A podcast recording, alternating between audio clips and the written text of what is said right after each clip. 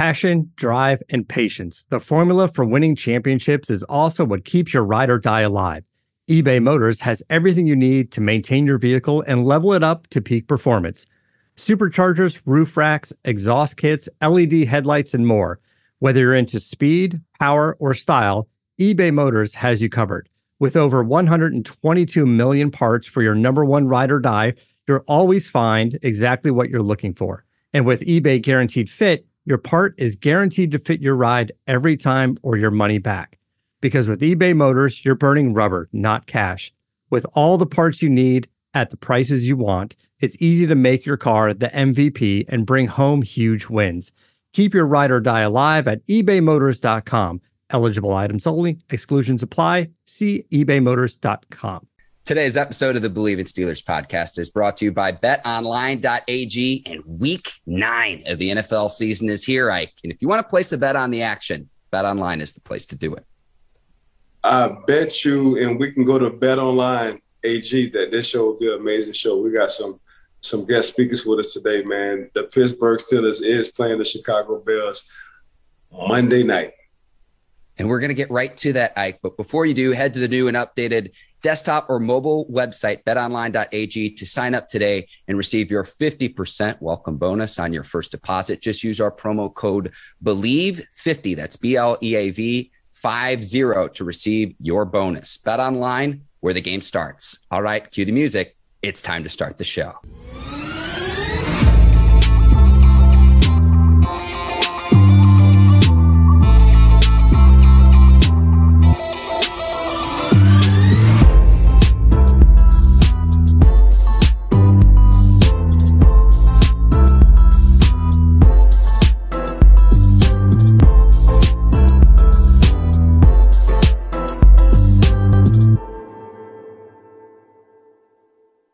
Welcome to the Bleav in Steelers podcast on the Bleav Podcast Network. I'm your host, Mark Bergen, joined as always by my guy, two time Super Bowl champion and 12 year veteran of the Pittsburgh Steelers, Ike Taylor. IT, I'm really excited about today's show, breaking down Steelers and Bears. Got some exciting guests on today's episode. Recording this on Wednesday, it'll be due out Friday morning. But how are you doing this afternoon, my man? I'm good, Mark. Mark, I can't wait to get the show started, man. We do got some good guests, man. Talking less Chicago and Pittsburgh still in football. We had to keep it in the family too, Ike. They're part of the Bleav Podcast Network on the Bleav in Bears podcast. So from that show, we welcome in Joey Christopoulos and former Chicago Bears defenseman Corey Wootton. Fellas, welcome to the show. And I got to start right off the top, and we'll start with Corey. Monday Night Football, but no Manning cast this weekend in my opinion, a huge blown opportunity talking Steelers and Bears. We won't have the Manning brothers on Monday night. I know it's, it's not the same without them. You know, they they've put a different flair on this Monday night football. It's good that we see them out there. But hey, we got the we got the Steelers, we got the Bears playing prime time. I'm excited for it. Joey, hop in here. I, it, I mean, Steelers six and a half point favorite, but I would love to see the Mannings break this game down. And it breaks my heart just a little bit that, you know, it, it, you have to look at the schedule each week. And it's like, I'm just so used to seeing them. I know they're only on for 10 games this season, but we got to get them for all now 17 games. That the 17 game regular season has been messing Ike and I up all year long. Mark, first of all, dude, super special to be on this pod right now. I'm talking to a dude that picked off Tom Brady and Andrew Luck and Drew Brees. I'm talking to my man Corey who sacked Aaron Rodgers, ended Brett Favre's career. I ate seven hot dogs in a game. This is a very special. I, I, feel like we're all equals here. I feel very special about this one. But hey, man, you know what? It is such a bummer. If the Bears are going to lose their fourth game in a row, might as well like watch Peyton Manning eat barbecue or something like that at halftime to give me something to look at we were already me and my wife we were trying to figure out was it going to be George Wendt? Was it going to be Jeff Goldblum? Who were going to be special guests? You know maybe an Ike Taylor maybe a Corey Wootton they're skipping it. They're messing this up. They got this one wrong Mark. Yeah and we were trying to campaign to get Ike on. Let's start with the keys to this game though. You have two teams that are kind of going in opposite directions. Steelers on a three game winning streak headed into week nine. Six and a half point favorites Ike, I'll start with you here and take this in any direction you see fit. What are the keys for both of these teams in this Monday night matchup? Exactly what the headline saying right now. Steelers have to commit to the run. that's the only way the Steelers have a chance. That's the only way the Pittsburgh Steelers are winning three games in a row. And Mark, you and I have been talking about this for the longest, man. The Pittsburgh Steelers can run over 30 times and let Big Ben throw under 30, man. They got us, they got themselves an opportunity. Not only with the offense and getting the running back Najee in the groove with the offensive line, but also the play action pass. You've been seeing what Pat the tight end been doing when it comes down to clutch situation, catching comeback balls in the end zone. But at the same time, man, you giving your defense a rest. And Court, you already know, man, when when a, when the offense controls the clock, it's good watching the offense double team, kick butt on the opposing team defense while you sitting there and you watching. Then when you get back on the field, man, you don't mind giving them three and outs. You you like when it's 80 plays on the offense 60 plays on the defense when it You're comes. refreshed. You're refreshed. You get some of the oxygen, get your get your breath in there. It feels good. Yeah. I agree with you. Yeah, yeah, I, can. Go ahead, Corey. Hop in. Oh no, I was gonna say I, I feel I feel like the, the Bears have need the same plan. You talk about the running game. That's that's the same thing. I, I look at these teams as very similar. Offensively, passing the ball. Both teams have kind of struggled at times. When they've done well in the passing game, it starts with the running game setting it up. And Joey, we've been talking about it for weeks. You know, when they're able to get that running game going, especially a guy like Justin Fields, Ben Roethlisberger, they feel more comfortable with that play action. They're able to pat their feet a little bit, get their eyes down the field. Everything comes together. And that's what I'm seeing from the Bears as well. In the games they've done well offensively, it starts with the running game. And what you're talking about, the Steelers getting the running game going, the Bears have really struggled stopping the run. That's something that I you you know from playing against the Bears just over the years. They normally stop the run. That's that's one of their fortes defensively, and we just haven't seen them stop the run this year.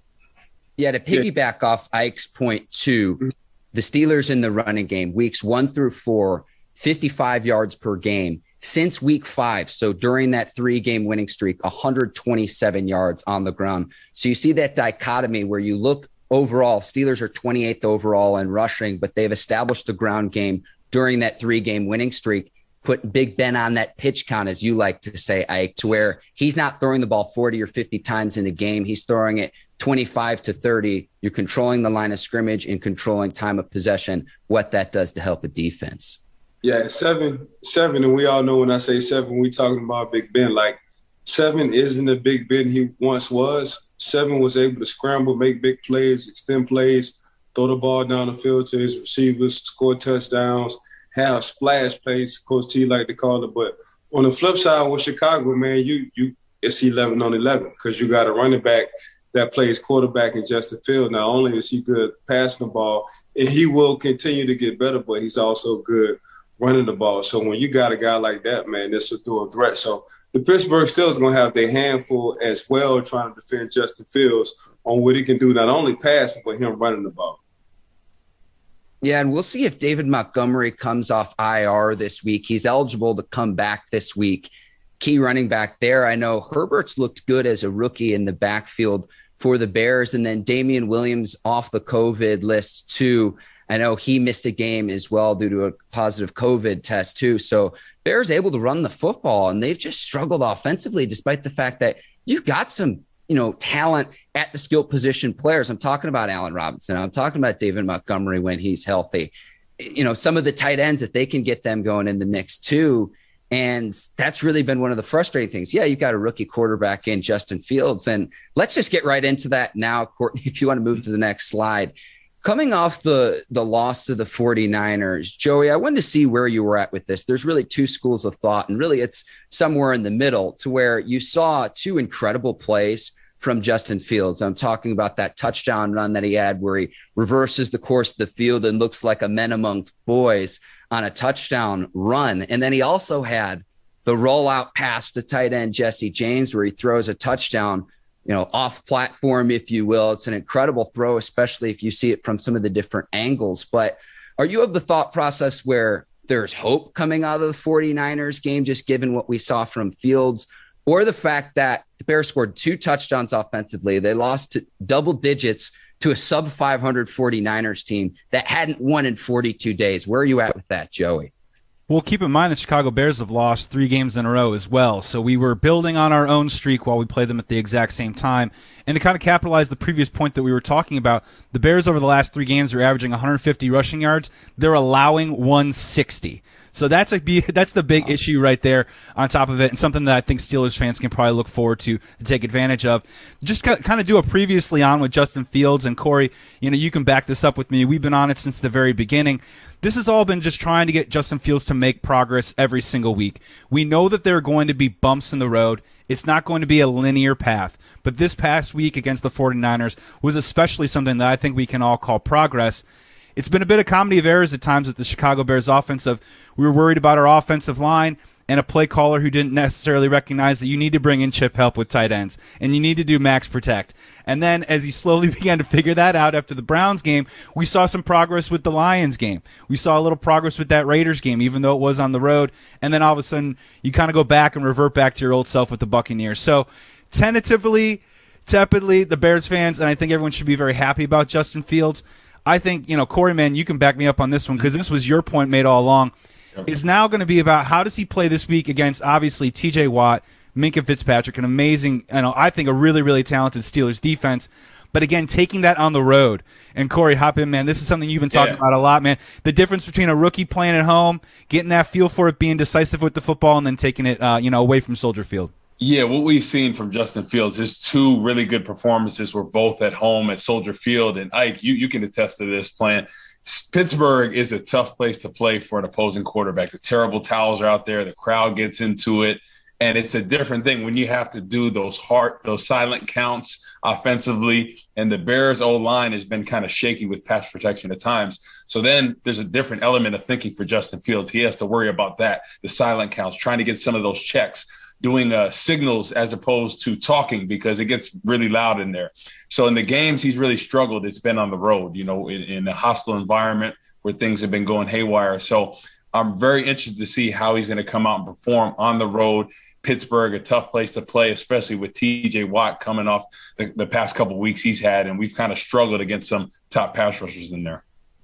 I mean, how how, how I look at how I look at the Chicago Bears is I'm looking at how you should use Justin Fields against the Pittsburgh Steelers and just on all the way to, to next year, you want to use his legs first.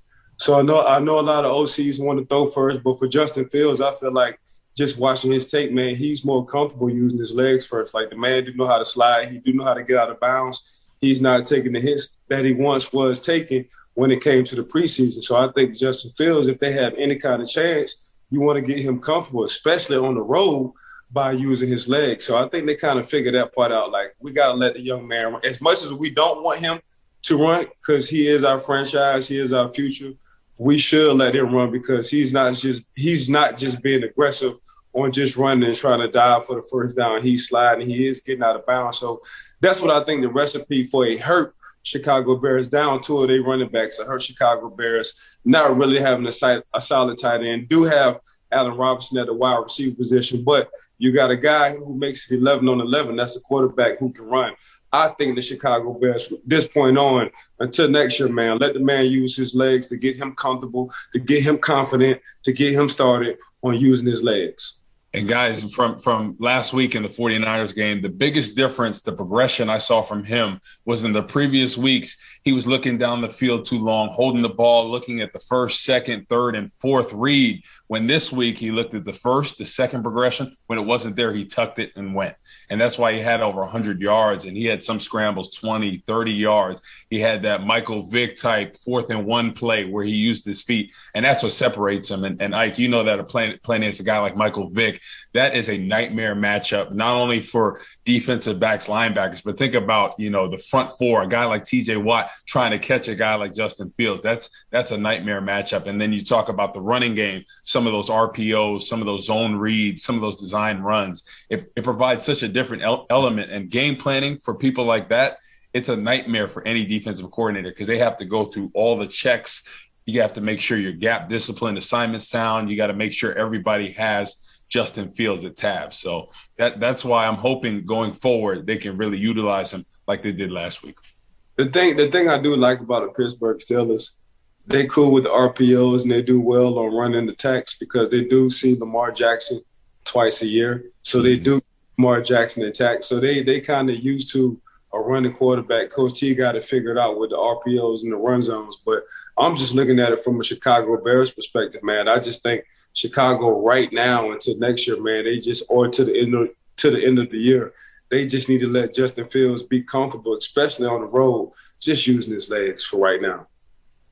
Yeah, I think these are all great points too that are also backed by stats. 41 dropbacks Sunday against the 49ers. He was 4 of 4 passing on designed rollouts. He had 89 out of his 103 yards rushing when they had those designed rollouts. So design those plays, you know, make that part of the play design. Don't just make it to where Fields has to improvise and make those plays off script. Yes, he can do that, but design those in. And especially if you're talking about a quarterback running the football, like, and we know this with Lamar Jackson and the Ravens, you're talking about adding an additional blocker that you normally wouldn't have. You just, you know, turn the ball, uh, take the snap and turn it and hand it to the running back. Yeah, the OC's got to get in the rhythm. When I talked to BA when he was with us, when I talked to Ken Whisenhunt when he was with us, when I talked to Todd Haley when he was with us, the offense coordinator for the Pittsburgh Steelers, they always talk about getting the rhythm as a quarter as, as a coordinator. And the reason why you want to get in the rhythm, man, that you know you get your quarterback in the rhythm, you get your offense line in the rhythm. Uh, your receivers, you know, they're gonna fuss and fight when it comes down to the running game because they really want to catch the ball and they always feel like they're open. But at the same time, man, when you got a guy, and I saw this guy, a young Ben, who's not a Justin Field when it comes down to running, but at the same time, he extended plays. But when you got a guy like Justin Fields, man, just let him go back kind of to them, kind of to them Ohio State days and, and winning national championships and using with his God-given ability. And right now, that's his legs. But to, to, to do that, man, you just change from Andy Dalton. So you got to change your whole playbook. You got to change from Andy Dalton to Justin Fields. But so now the OC got to get in a different kind of rhythm. But the OC got to put his pride aside, let his ego at the front door, understand, you know what, I do have my own playbook, but I do have a playbook for Justin Fields. And speaking of the offensive coordinator, Bill Lazor, he uh, he got uh, in charge of, of the play calling duties uh, right after that Browns game in there because yeah. So Matt Nagy, I mean, since since he's been there, you know, the offense has been what it what it has been. You know, they've been calling for him to relinquish his play calling duties, and what we've seen is progress since Bill Lazor's been there. Really trying to stick to that running game, and you talked about that was one of your keys for the Steelers. But I feel like every team that is kind of struggling offensively, and, and we've seen the Steelers at times with the Bears, it, it starts with that running game. And Bill Lazor, you talked about the rhythm in the offense, and it starts with that run game because once you can keep a defense off balance, they don't know what you're doing, it allows that play action. So we, we've seen a complete change in this Bears offense. Uh, Joey, you know, you kind of t- talk about that a little bit as well, but it's been night and day since Bill Lazor has come, come along. Let, let, me hop in here really quickly. I see the relief right now in Joey's eyes, knowing now I don't wish COVID on anyone, but Matt Nagy wasn't on the Bears sideline. I see relief in his eyes right now. Joey, go ahead. Well, uh, well, two things. One, I, am really enjoying the word that we're using, which is progress, which is basically, guys, we're driving, tw- we're driving in the 25 mile an hour lane here. You know what I mean? We're not when we're saying progress offensively. You brought it up, Mark, in the beginning. Two touchdowns, three field goals, 22 points. That's a good day for us. So, I mean, we're not exactly really close to where we want to be. But in regards to Bill Lazor, you know, Corey when you brought it up, they did this last year. Matt Nagy lost six games in a row, and then they turned to Bill Lazor and went back to Mitch Trubisky. They put a couple of wins together. The Cardinals blew it, and we somehow snuck our way into the playoffs, and then embarrassed ourselves against the Saints. We ran it back, didn't work against, and now we moved back over to Bill Lazor. The only thing about it, Mark, honestly, if I can be real with you, is it was just kind of a headache because all you're going to get from my Bears buddies all weekend was – then every time they scored, it's just being like Matt Nagy's not here. Like, thank God. Like, look how good we look without Matt Nagy. And then we went and we went ahead and lost by 11 points. And to Corey's point, I said this on last week's pod. It's funny we're talking a lot about the offense, but the way that the defense performed and the way that the defense has been performing the last couple of weeks, I think is more of you know a damning probably quality of Nagy's coaching future moving forward because you, Justin Fields is your quarterback of the future, you're going to have to be overhauling this defense in the next two, three years. Sure, you're going to have a Khalil Mack for the next couple years, but is he going to be prime Khalil Mack when Justin Fields actually becomes the quarterback that we all hope that he possibly can be? I have my doubts. And the fact that we were giving up, you know, those big, huge plays to Deebo Samuel, we were giving up a wide receiver screen on a third and 20 for 85 yards in a moment when we really needed to stop them and pin them down. That didn't happen. You know, this is all trending in the wrong direction right now. If we lose four games in a row, we head into our bye week next week. You know, not to be too broad about it, but this is that cliched kitchen sink game for the Chicago Bears this week. Because if we don't win, or if we put up a poor performance, which we have shown we've done on the road before, we could be looking at some people cleaning out their offices, you know, in the following days. Yeah, Joey, we were talking about it before the show. I mean, 15.4 points per game in the NFL in 2021, that isn't going to cut it. I mean, straight up, it's just not going to cut it. Let's be yeah, honest. That's like a here. fourth score. That's like a fourth score on a playoff team, on a fifth seed NBA playoff team. That's not an NFL offense. You know what I'm saying? like, what do, what do you point to the offensive struggles? Do you point to the line? What, what what do you make of that? And I mean, ultimately, like the bigger question is like it goes to the front office. I mean, I, I know you miss on Teven Jenkins having back surgery. That's a big part of this discussion as well. But what do you two point to in terms of what's wrong with the Bears offense? Because I, I mean, you're going to struggle too with the rookie quarterback too. It's not going to be you know smooth sailing with with a young player. But what what do you guys think that that it is? What the problems are? I, Corey, I think Corey, I, real quick, you're going to do this better than me. I'm going to be short. I'm just going to say identity and short shrifting the offensive line. You you knock it. You go for it. Yeah, I, I think it just comes down to play calling because when you look at the Bears as a team, they run the football extremely well. They're averaging almost five yards a pop. And when it comes down to it, at times they've abandoned the run game and, and been very pass happy, especially when the game is tight. And situations, me and Joey always talk about this. I text him during the games, and I'm like, listen, the game is within seven points, it's in 10, 10 points. Why are they abandoning the run game when Khalil Herbert's averaging six yards a pop? So I think it, it really comes down to play calling. And, and you, you guys know in this league, play callers try to get too cute at times. They're like, oh, we can do this, and Justin Fields can be this great passer it doesn't matter about that. It's about winning games. It's about sustaining drives and keeping, you know, your defense off the field. And I, I think it single handedly comes down to the game planning because there's been times last week when they left Joey Bosa one on one on an extra offensive lineman. You know, when, when you know Joey Bosa is one of the most talented, you know, defensive ends in the game, and he meets him with a quick move, gets a sack, holding call, you know, you takes you out of field goal range and the possibility to score. So things like that, not helping out your offensive tackles and aging Jason Peters with chip help, uh, the right side, uh, things of that nature. So I think it really comes down to, to play calling. Yeah, I mean, we know all about Myles Garrett in the AFC North Division, and this past week, one of the Steelers' key plays, Ike, was getting Dan Moore, the Steelers' rookie left tackle, some help some chip help on a key touchdown pass in the fourth quarter to Pat Freiermuth. So we know all about that and the importance of that because when the Bears and Browns played earlier this year, Myles Garrett had a field day. I mean, I don't need to tell both of you, but you just look at it of what happens in that game. Jason Peters, a future Hall of Fame player, by the way, but at the age of 39, brought in in August, and you've got him matched up across Myles Garrett one of the league's premier players. I mean, there you go. Speaking of edge rushers, though, Ike, we got to talk about this too. Steelers trading Melvin Ingram. So it's a short lived era in Pittsburgh. He heads to Kansas City to help improve the pass rush of the Kansas City Chiefs. But wanted to get your thoughts. Did you get? What was your takeaway from this trade in Pittsburgh? You got to go ahead and get your butt up out of there. So I'm, I'm just looking at I'm just looking at the veteran Melvin Ingram, man, he feels like, man, right now I'm better than Highsmith. Pittsburgh feels like, man, Highsmith is better than you. His ceiling is better than you. He came along late last year. Now he's even doing better. So that's how I look at it. Now, during training camp and during the beginning of the season, they was looking at Melvin Ingram as the run bully. But when it comes down to passing and, and, and TJ Watt was hurt for a second and and and and uh, was coming in, he was making plays, he was getting sacked so he also became the run bully. And sometimes you need to bring a veteran guy to wake a young guy eyes up to be like, look, yeah, you can rush the passer, but you also need to stop the run. And I think that's exactly what Highsmith did when they brought in Melvin Ingram, the veteran guy.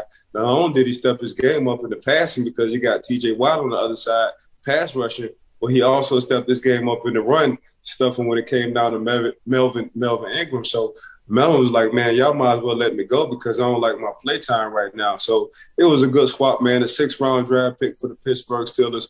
They moved him to KC, man. KC definitely needed when it came down to stopping the run. So time will tell when it comes down, but I'm gonna always stick with Pittsburgh. And when it comes down to the business decision making, they have. But yeah, Melvin, Melvin was time to go, man. I thought it was a good swap. I just think, my personal opinion, they like the ceiling with Highsmith, and they didn't think that Melvin Ingram had a high high ceiling, and they liked the production on both sides from Highsmith, whether he was rushing the passer or stopping the run. Yeah, Ingram traded on Taco Tuesday, Ike, because now Taco Charlton on the active roster. Derrek right. Tuszka is going to back up at the edge rushing Energy. position behind.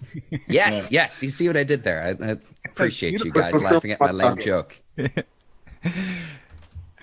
But yeah, and it improves the the Chiefs. I tell you what, I, I liked Mike Tomlin's analogy too. Like he's got the gift of gab, saying it's 100%. better to have volunteers as opposed to hostages. I Mike Tomlin's the absolute best. Yeah, you know, you know, when you got them volunteers, man, they just passionate. They're willing to work. That's what they do. You know, we we just look at getting the community, man. When we when you want to talk about volunteering, we do it because we love it. We ain't doing it because we're about to get paid. So when you have a lot of guys that mindset on the team, and that might be a little bit of brainwashing by Coach T, because like you just said, he got to give he got to give for gab. But at the same time, man, when you get guys that kind of play outside their body right now, and that's Alex Highsmith, man, you just got to deal with it. So I like his philosophy, man. You know, Coach T, man, he good with them words. Joey do you want to weigh in anything uh, with this topic? If not, we can go on to the next segment. My only quick, um, uh, my only quick one would be uh, just don't ever fire Mike Tomlin. Pittsburgh. Uh, we, me and Corey, yeah. we will Uber, we will road trip, we will bike out to Pittsburgh to pick yeah. him up from what Squirrel Nut Valley or wherever he lives, Squirrel Hill. Hill. We'll, we'll, yeah, we'll happily, happily bring him to Chicago. I'm a huge Tomlin fan. I know, love love Tomlin too. But but about the pass rush, um, you know, from from watching film, I think a guy that doesn't get enough credit because maybe his sack production isn't you know where one of the top D tackles is Cam Heyward His his role in there pushing the pocket. You talk about a guy T.J. Watt who really is able to eat off that edge because of a guy like Cam Heyward just really moving that pocket inside and not being able to step up. Um, you know, allowing T.J. Watt to, to really get home there. What do you guys think about that? Well, Corey, I'm glad you said his name because we talk about Cam Heyward all the time, and the reason why we talk about Cam Heyward all the time because how King Henry I felt like was to the Tennessee Titans when it came down to personality and aggressiveness and getting things going. That's the same way I feel about Cam Heyward. I feel like Cam Heyward, he's the motor, he's the attitude of the team, not only on the defensive side, but the offensive side. So however Cam plays, that's how the team plays. And Cam just been Mr. Consistent since he stepped in the league. Yeah, he might not win a Pro Bowl, he might not go to a Pro Bowl, get the Pro Bowl votes when it comes down to it, but his teammates, the coaches, and the media, they always vote for him as an All Pro. So he'll take that any day on his resume. So yes, we talk about Cam Heyward a lot, and yes, when Cam Heyward plays, everybody eat. When Cam Heyward doesn't play, it'd be hard for people to come to the table, get a fork, and get some crumbs off of it. Hey, Joey, don't you think Corey just became best friends? We, we we did, but but if I may chime in real quick, I think there's a lot of similarities to a guy like Akiem Hicks on the Bears. I think it's been shown when he's like the X factor in there, and I think in, in my opinion, him and Cam Heyward are, are two of the mm-hmm. most underrated defensive tackles in the game. You know, they go in week in week out. You see them mic'd up. You know, the energy, just people feed off them, and there's a complete difference when both of those guys aren't out there. And Akiem Hicks, Joey, you look at when he was out compared to when he was in last week. I mean, he's been banged up with a groin, still throwing, taking on two, three defenders, throwing people to the side. And, you know, it's it's great to have good guys inside because the, the defensive tackles, they never really get the credit unless you're you're an Aaron Donald or a JJ Watt type, you know, to get the huge sack numbers. But I think those are two two guys that that bring their lunch pail. They're old school type guys that you love to see uh, in this day and age. Yeah, edge, attitude, just that intangible quality that you bring to a defense. Because Hicks was asked about it in the press conference afterwards, and the way that he said is, you know, if I'm going to show out, if I'm going to play out on every single play, that's a message to everyone else on this defense to do the exact same thing. And he also like made the joke of, you know, if you keep if you don't have gap discipline and keep, people keep running behind you, you're going to get tired because you're going to be chasing everybody all day long. You know what I mean? And he was that guy that was trying to, you know, do that little extra, you know, maybe sometimes, you know, on that running play that goes eight, ten yards, you know, he tracks it down and maybe he helps finish that tackle a little bit just to show everyone that you got to stay in the play a little bit. And that's what Akiem Hicks brings. And yeah, unfortunately, he's been a key cog of why the Bears were so dominant in 2018 and why we've had these expectations for him in 19, 20, and 21. The dude is 33 now. I'm hoping that he can have a strong finish, but it does lead the question of asking: Is this kind of the end, the beginning of the end of this Bears era of defense that we've kind of known the last three or four years? No, that's a great. That's a great question. I go ahead. If you look at a king, man, you saw when Akiem was healthy, man. You saw what the Bears was doing. Now the Bears Right. For some reason, man, the Bears has always been a cover two team. Always. From from the Lovie Smith days to what I know. You know, they just been a cover two team. And it starts with a two D tackle. So when you look at Akiem, man, when he when he has been healthy, you know, you, you got your guys, the defense ends, they eat. You got your linebackers, they eat. You got your, you got your corners and your safeties. They catching picks because now you got a double Akiem, and everybody kind of get the run free. So when Akiem isn't healthy, man, you see, man, it's just one on one guys got to make their plays one on one, and it's been tough. The same way with Cam Heyward for the Pittsburgh Steelers, man. When Cam is out, man, it's like it's all one on one. When Cam is in, man, he demands or he takes two. Uh, he'll whoop a one on one just like Akiem. Now to a fan, the defensive tackle position isn't as sexy as everybody else. It's not Pro Bowl. It's not high votes. But to a guy who plays football, to people who do know football, to the scoutings, to the GMs, to guys who play against them, they know between Cam and Akiem, man, they the soul of the defense and the team.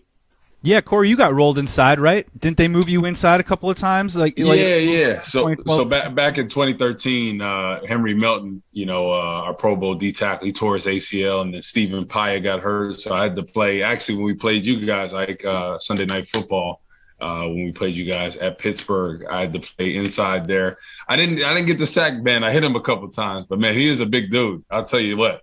They, they list him at 240. There's no way he's 240. I'll tell you that. He's about 285. I was about to say I was about to say the 265, 270 piece. I, I, think 285, man. I was on time. I was like, man, you you about the same as me, man. yeah.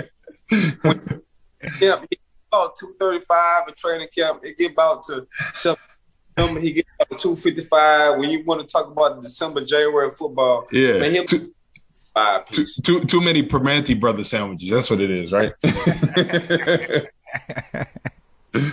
Speaking of food, the analogy I would make, you've got the edge rushing of TJ Watt and Khalil Mack. They're the sizzle, the interior, Akiem Hicks, Cam Heyward, they're the steak. And you combine them together, you got the sizzle and the steak. So you want both. I mean, one is not as good as without the other. So that's the analogy I would make there. Speaking of food, yeah, Batman always need a Robin, and and that's that's that's what it's been. You know, Akiem, you want to talk about Khalil having success. Cam, you want to talk about TJ having success. So there go your Batman and Robin combination right there or a co-Batman. Ike. I, I see what you're doing though. Robert Quinn, Robert Quinn, yeah, yeah Robert he, Quinn. He's been um, fa- Robert Quinn's been fantastic this season. Like no joke, it's been night and day between what we saw from him last year and what we saw from him this year. And Corey, man, you called it in preseason. Good for you. I'm going to continue to give you credit for that.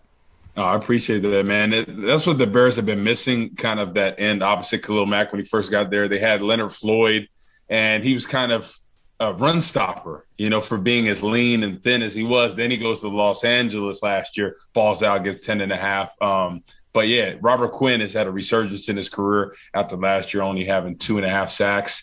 Um, he has a different level of burst. Every game, except with the exception of the last game, he's had a great game in there. Uh, not only rushing the passer, stopping the run, but when you go against a guy like Trent Williams, you know, in my opinion, is like Jason Peters in his prime. Same kind of build, um, great great feet, strong, strong as heck. Um, yeah, he really struggled last week against Trent Williams. He was on the ground multiple times. Um, you know, they call him the big silverback. I mean, that, playing against that guy, he's he's an absolute beast.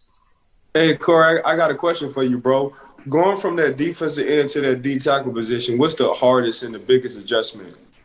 I, I think the biggest adjustment is keeping your pad level down because I'm six seven. right? So you know, going going from end where you're going against another guy at six six six seven, you kind of got space over there. So if if you're a little bit high, it doesn't really affect you. Inside, you know, at the three technique, possibly at a nose, you know, you get doubled all the time. So if if your pad level is not down, you will be moved out out the club. You know, no white tees like we used to say. Um, so that that that what I say is the biggest difference. Just being able to have your pad level down and uh, using your hands that much better because inside everything happens quicker. You know, the contact, etc. So for me, I actually actually really enjoyed playing inside because I felt like my length was an advantage. You know, I'm going against guys that are maybe six three, six four. You know, I'm six seven with you know 37 inch arms. Um, so I felt like that was an advantage for me going inside. Hey, speak, speaking of pad level, I, I, because I, I coach a 10 year old team and I I see it all the time, man. I try to get them to use their you know hands all the time. So can you just say how important the hand usage, the hand placement good, especially a guy who is six seven. Instead of using your shoulder pads, man, when you use your shoulder pads, the offense have the advantage. When you use your arms, you get the read and react. Can you tell me? Can you can you say? Yeah, yeah, I, I got you. Those the yeah. of using your hands. Yeah, I, I think it's so crucial, you know, especially for younger guys when they're learning the game. Because when I learned the game, they used to teach us the chicken wing, and that's the worst thing you could do. It created so many bad habits. And what you see is is you use your hands, use your length, especially as the taller guy, you keep those guys off you. Length is strength. So that guy you may be going against may be stronger than you in the weight room, but your length is what separates you. And that's why I felt like there was guys that were stronger than me, but my length made me stronger than them and be able to control a blocker, shed him to the side, and keep my pad level down. So hands are crucial. And any young player in the game, focus on that because um, you you can attest to this. When you see the difference between a really good college player and a really good pro player, is how they use their hands, especially as a pass rusher. That's what you see a difference. A guy like uh, you know Nick Bosa, Joey Bosa, when they first came in the league, guy like uh, T.J. Watt, they're able to use their hands so well, and and that's that's the guys that transition well in the league because it's not off your first move, it's off your second and third move that you win on sacks. Gotcha. Appreciate you, bro. Yeah, no problem. We're going to keep this show rolling. Green Bay Packers quarterback Aaron Rodgers out against the Chiefs. And I got to tell you what, too, Jordan Love starting. I can't help but think is we ushering the new era of a great Packers quarterback because he went from Favre straight to Rodgers and Joey. People, Joey's waving his hands. No, no, Joey, hop in. Mark, you're from Naperville, man. Come on, we they've had 35 years of Hall of Fame quarterback play, man. Like, what are the? Is there like a leprechaun? Is there some sort of deal with Satan that's happened? Like, give me a break, dude. Like, Jordan Love cannot. He just can't. I haven't seen him throw one pass. He just can't be a next elite quarterback, dude. They they don't. No one gets that lucky. I mean. God, like I don't know, like even like the Steelers, they had to deal with I don't know, like Tom Zach or something like that for a couple years. You know what I mean? Like I don't know, Mark. I just I can't have it. I can't have him in Green Bay anymore. The trade rumors were one of the best news that I had gotten all off season, and now the dude is balling out. I'm not gonna, you know, hate on the dude. He's one of the greatest quarterbacks I've ever watched play. Me and Corey talk about it. I think he might be the most talented combined mental, physical, athleticism, and just that knack for like, hey, like you want like we need some points. I'm gonna go get some points.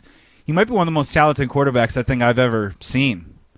No, it's it's it's hard to play it's hard to replace uh, Aaron Rodgers. And yes, it is hard to play Aaron Rodgers. I saw Aaron Rodgers for the Super Bowl and we took that L. Aaron Rodgers was pinpoint. He was laser. He was focused. He was in the matrix at the time when they beat us in the Super Bowl. But what I did like about Aaron Rodgers is when they went to Arizona and he was handicapped. He didn't have a few guys who started on the offense or defensive side, and he went into a hot – Arizona team and wind up getting that win. So the, the players I saw what Aaron Rodgers did live in person, man, I always respected Aaron Rodgers. I always thought Aaron Rodgers was Patrick Mahomes before Patrick Mahomes. You know, Patrick Mahomes just is a little bit more flashier than Aaron Rodgers. You put Aaron Rodgers with Kansas City, Aaron Rodgers probably would have had four four Super Bowls by now. So Aaron Rodgers is working with what he's working with. But what you want to talk about, you know, quarterbacks between throwing them angles – uh, side swiping and just looking fancy and flashy and pinpoint. That's Aaron Rodgers, you know. Yeah, it does look good from Patrick Mahomes and, and the side swipe he does and, and throwing it like a baseball, but Aaron Rodgers be doing that.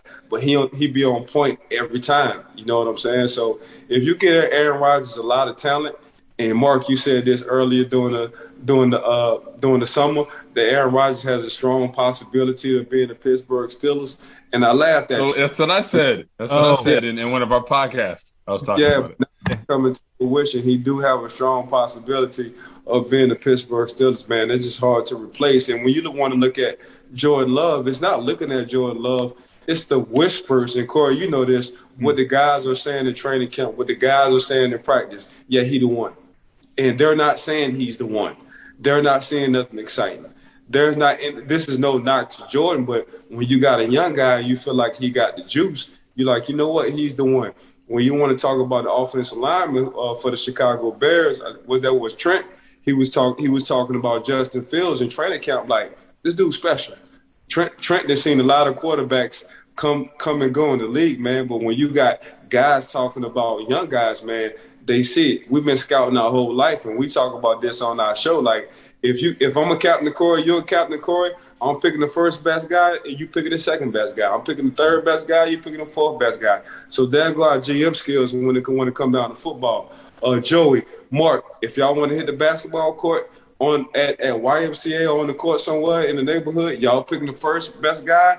Joy, you're gonna pick the second best guy. So there go your GM skills. So it's it's it's in us. We believe it. We see it because we're around those guys all the time.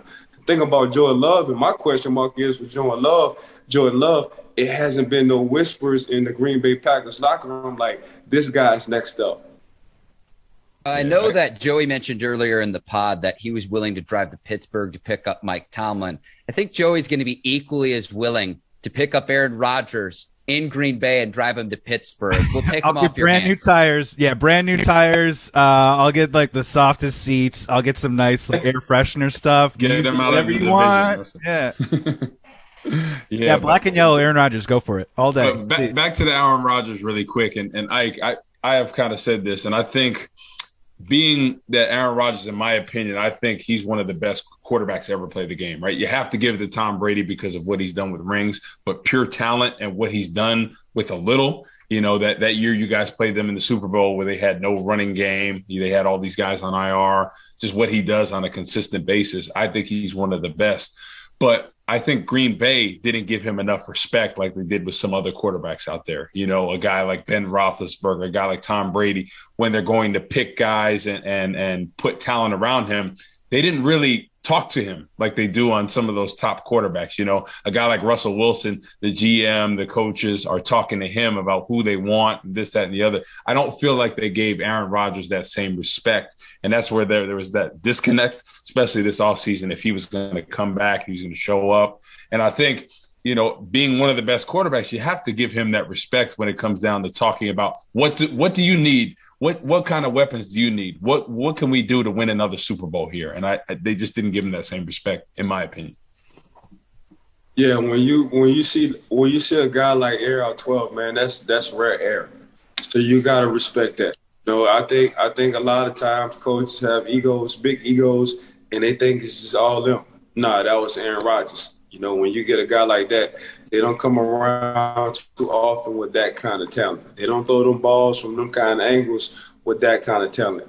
They don't make you know something out of nothing with that kind of talent. You don't have you don't give him a running game and he's still always in the playoff with that kind of talent. You give him a defense playing against the Pittsburgh Steelers in the Super Bowl, you see what happened with that kind of talent. So Aaron Rodgers has been Mr. Green Bay, and I agree with you 100%. Like they got to put some respect on the, on the man name and at least ask him who the hell he want to you know help the offense or maybe help the defense. But all Aaron Rodgers was like, at least y'all can ask me. Don't just go out and do it. And if you don't like it, cool. I'm fine with with the answer. I'm fine with if you don't like my answer or not. But Aaron Rodgers was looking at that standpoint, like I think my resume is good enough for y'all to give me some kind of leeway and for y'all to ask me. So I think he just got fed up like a volcano, ready to explode, man. Like over the years, man, I'm seeing all these quarterbacks from other teams who don't have the talent like me, who can't throw the ball like me, who can make something out of nothing like me, and they're getting more respect than me. So I think this offseason, he just kind of got fed up and got tired. So he was acting the way he was acting. Y'all can say his devious y'all can say, man, he was acting like a little kid, but I think Aaron deserves that respect off of his resume and the talent he have had to act like that. Yeah, and he can add Jeopardy host to his resume too after this offseason, Ike. So there we go. Uh, we've got 18 years of combined defensive NFL experience on this podcast. I've got to ask both Ike and Corey. Ike, I'll start with you. Von yes, Miller going to the Rams. You got to be just licking your chops if you're a fellow defensive player on this Rams defense. We know what Aaron Donald can do up front. Jalen Ramsey on the back end. You pair Von Miller with this group. Good luck to opposing offenses, but what are your thoughts on this trade, this Rams acquisition of Von Miller? Well, you know, I think I'm a GM, which I'm not, but I always think I'm a GM. So I'll, I'll look at I look at the NFC and I look at you know uh, they like Matthew Stafford and they as the LA Rams and and, and the coaching staff and they think Matthew Stafford is God sent for them and he's going to take them over the hump, not only to get to the Super Bowl, but to win a Super Bowl with the offensive pieces. Now you go on the defensive side, you got three guys in their prime. You got Jalen Ramsey, who I think could possibly win a defensive player of the year. You have Aaron Donald, who has been a man amongst boys since the time he stepped in the league. Now you get hopefully a healthy Von Miller. That doesn't add nothing but problems to opposing teams in the NFC. So you got to look at the NFC and the quarterbacks they have in the NFC. Now it's going to be an issue. So you just look at Jalen Ramsey and you look at Aaron Donald without Von Miller. It's like, okay, we got a nice two tandem. We got two guys who possibly can go to the Hall of Fame or who will go to the Hall of Fame. You know what? Let's add us a third because we got the Kyler Murrays, we got the Tom Brady's, we got guys who I think not only just won, not only just won a Super Bowl, but at the same time, man, Kyler Murray is hell. And you just look at the NFC, like, you know what? Let's just call this problem. So I just look at, you know, the, the LA Rams just putting all their chips in and they're going for it this year.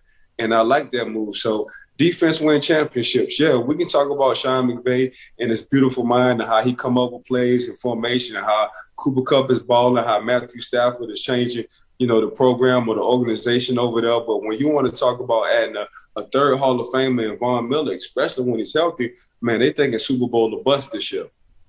Yeah, I, I, couldn't agree with him anymore. And I, I, think when it comes down to it, you look at adding Von Miller, and then you already have Leonard Floyd that has six and a half this year. Aaron Donald's got five. You add Von Miller, that tandem over there. And how do you win Super Bowls in, in this day and age, right? It comes down to I always think of the uh, you know Steelers when you were there, and I think of the Giants, their recipe, you know, kind of a great pass rush, great defense and like you know this, some of your best years is probably it works together, the rush and the cover. So the more pressure you can generate up front, it makes everything that much easier for the linebackers, the back end. And I just I just love that pickup because I think it's gonna rejuvenate everything with Von Miller. You know, he started out pretty hot, was banged up a little bit, but I think this is going to rejuvenate him.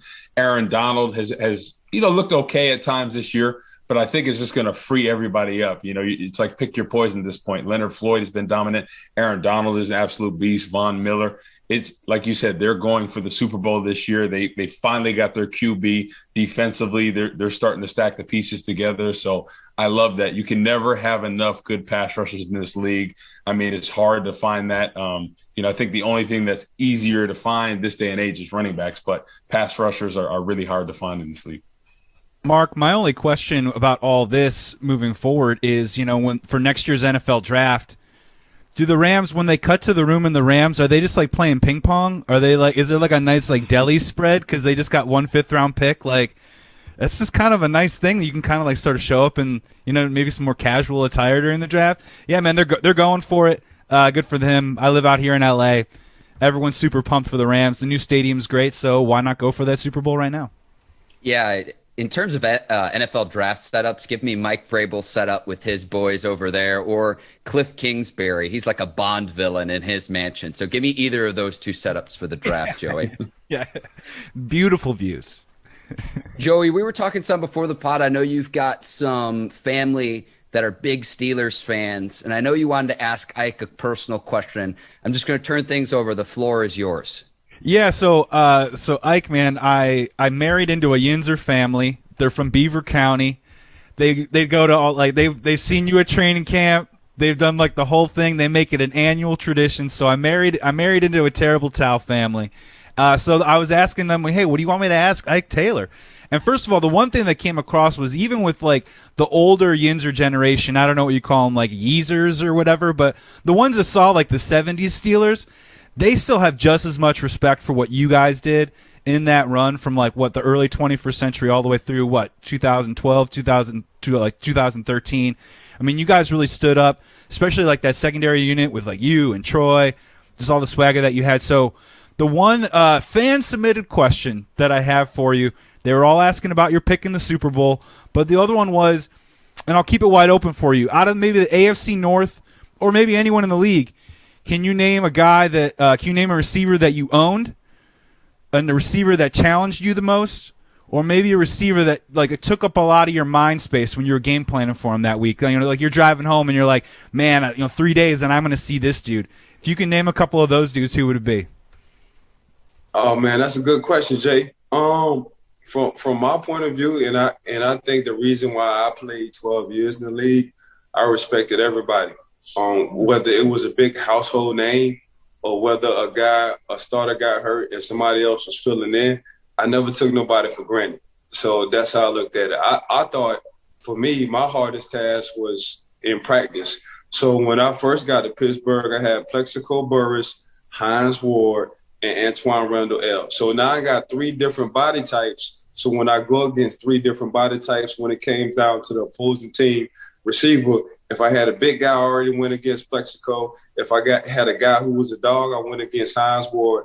If I got had a guy who was shifty, not only was he good in football, he was also good at basketball. And at Indiana, I had an Antwaan Randle El. So then you can fast forward. So then that, now I get a Santonio Holmes. After I get a Santonio Holmes, I get a Santonio Holmes, a Mike Wallace, and uh, a Emmanuel Sanders. So then we let Santonio Holmes go. So now I get a Mike Wallace who was super fast, who run by the 4-2.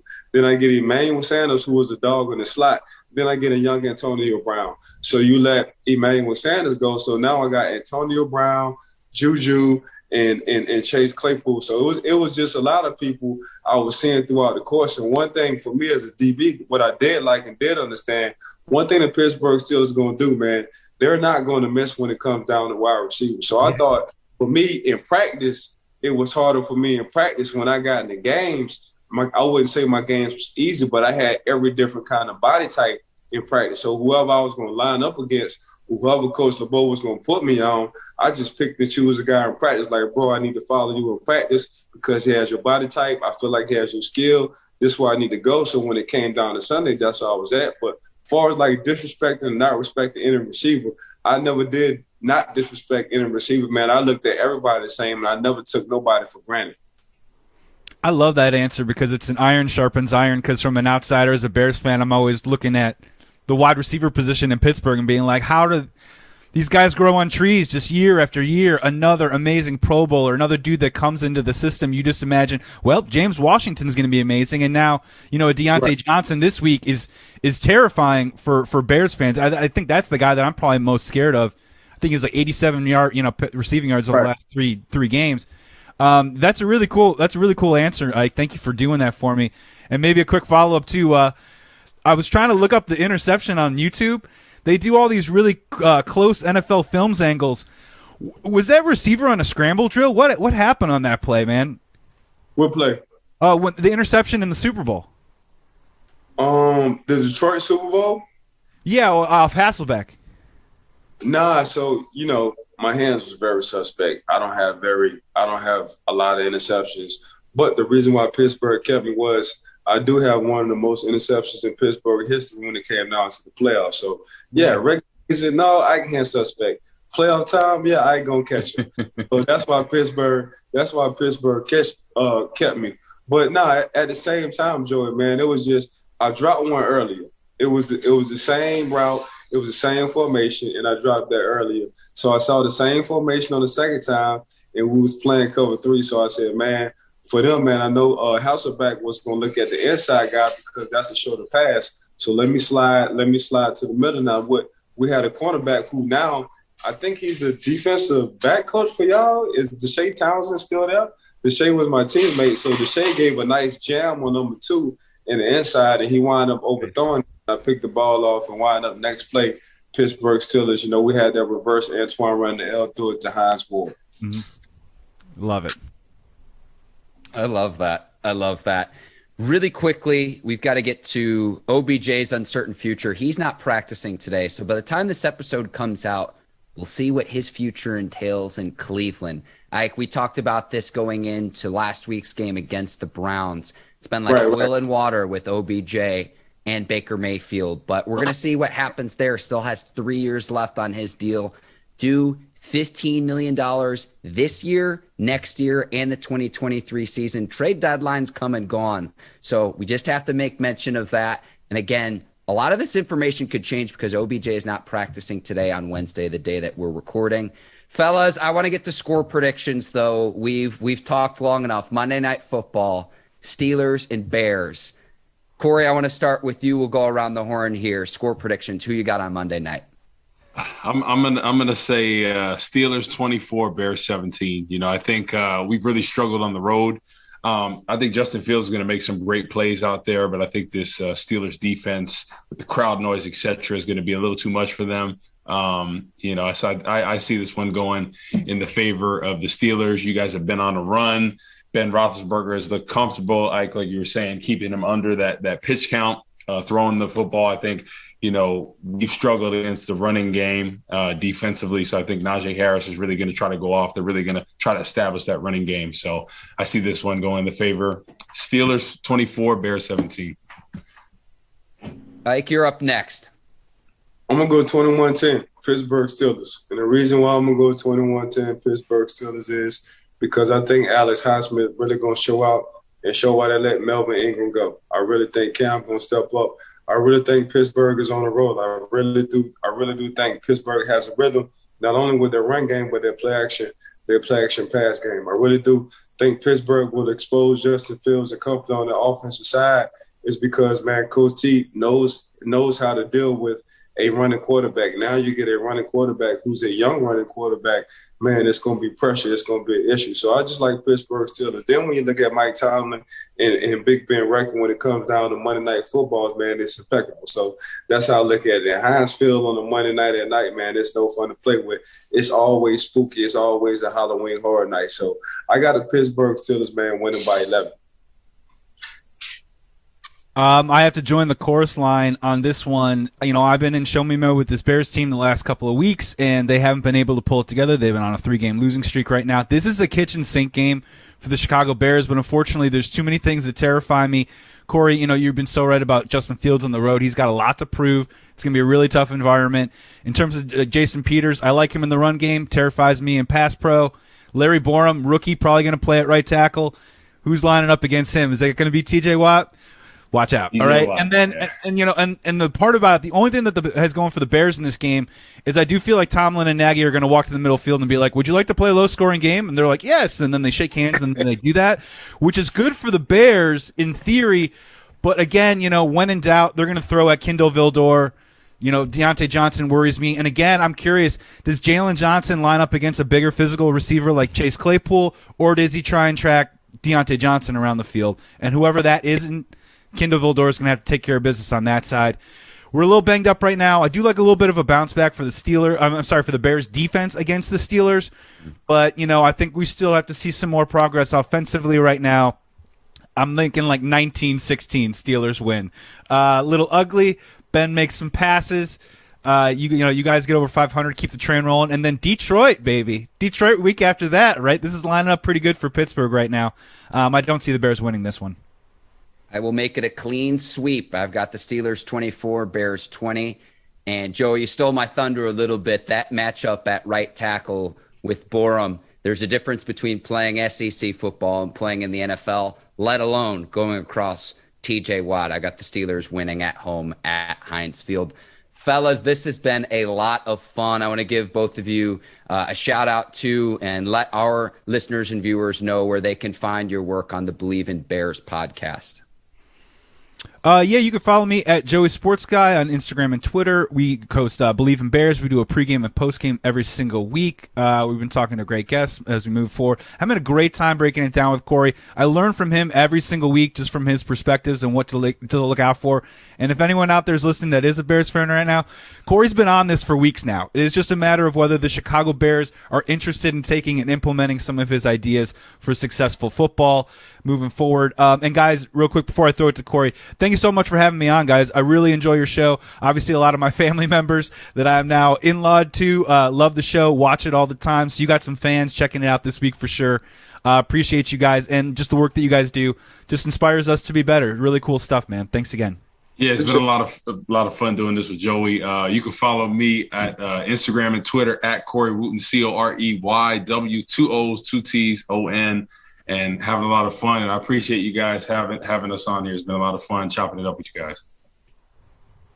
Man, I like to collab, collab Joey and Corey, man. I appreciate y'all coming on the show, bro. This this has been real good, man. I like getting ideas um, from you, Corey, especially you know a defensive line. So I, I, I, asked you a question, you gave me a nice a nice answer, so now I can go to practice at five thirty to my kids. Use your hands, keep them away from you. Hey Joey, I'm gonna try to convince you to be a Yinzer slash Pittsburgh Steelers. I know your wife. Nah. I don't know how hard this gonna be, but I'm definitely trying, bro. Mark, you know you might. You, you cut me open. You cut me open. There's bear blood coming out of this one. There's bear blood coming on. With a little bit, with a little bit of hints of the Pittsburgh Steelers blood, the black and gold, baby. We'll put all of your social media information in the show notes. Fellas, thank you so much. I'll go ahead and sign off for all of us here. For Joey Christopoulos, Corey Wootton, and Ike Taylor, I'm Mark Bergen. Thank you for listening to the Bleav in Steelers podcast and our guests from the Bleav in Bears podcasts. We will see our viewers and listeners next week. It'll be on Tuesday because of the Monday night matchup. I want to give a shout out to the folks over at the Bleav Podcast Network our producers over at Brinks TV, led by John Brinkus, Courtney Vargas, Herbert Diaz, and their team over there today sponsor Bet Online, and to you, the listeners and viewers of the Bleav in Steelers podcast. Peace.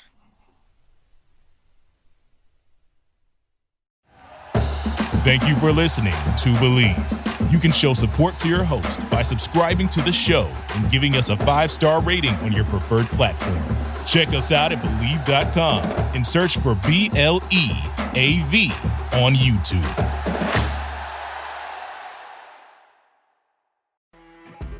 You know, when you're listening to a true crime story that has an unbelievable plot twist that makes you stop in your tracks?